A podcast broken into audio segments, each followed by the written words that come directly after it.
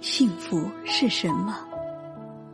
当我问出这句话时，我听见了自己的心跳。这时候，我正在寂静的长街慢行，没有人，没有星，也没有月。夜已深，扑面而来的是冰冷的微雨，仿佛某种遭遇拒绝的心情，让自己的内心也一丝一丝的冷掉。这时的我。刚告别一个就要结婚的朋友，但他看起来并不幸福，甚至有些忧伤，有些恐慌和烦恼。是不是每一个接近婚姻的人都有同样的困扰？幸福是不是每每只能仰望，却总是无法满足？街灯迷离，散发出淡淡的光晕，就像我的思想，总是在某个关键的地点止步，所以前面的路便显得有些灰暗，有些扑朔迷离。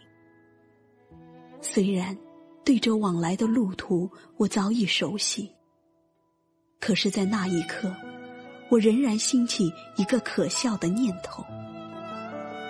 黑暗之后的路又是怎样的呢？是不是也会有某种意想不到的奇遇？在一个亮亮的路灯下，并没有什么异样的奇遇，但我看见了一朵小花，它瑟缩的躺在路旁。也许是因为某种不为人知的原因，被人遗弃。而匆匆过往的人群，没有谁对他有什么理睬。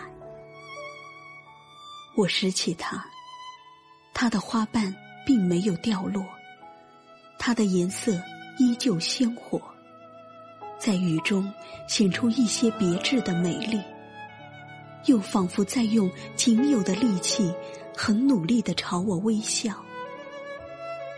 或许，他并没有死掉。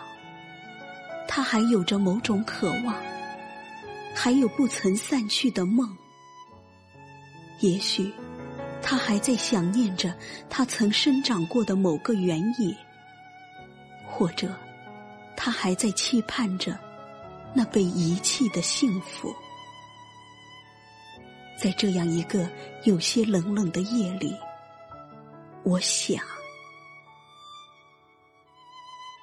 我仔细端详着，像是深入一个过去的记忆，或者是一个未来的梦。我无法辨别他的名字，甚至它的颜色也有些迷蒙。但它在我手中亲切而真实，遥远又虚幻的感觉，却令我觉得它异乎寻常的美丽。但是，我该怎样才能永久的保存这样一朵小花，和这样一朵小花的美丽呢？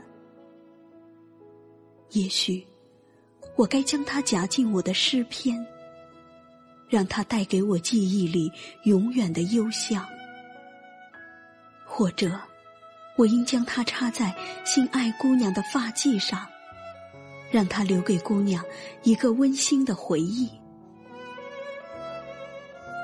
多么奇怪！就这样一朵小花儿，我不知道它的来历和名字。偶然的，在我的手中，某种幸福的念头，便跟了我一路。原来，幸福有时候竟是如此的近。也许，它从未离开过我的内心，在某个特殊的时刻里。它会像一朵花一样的绽放，所以我叫它幸福花。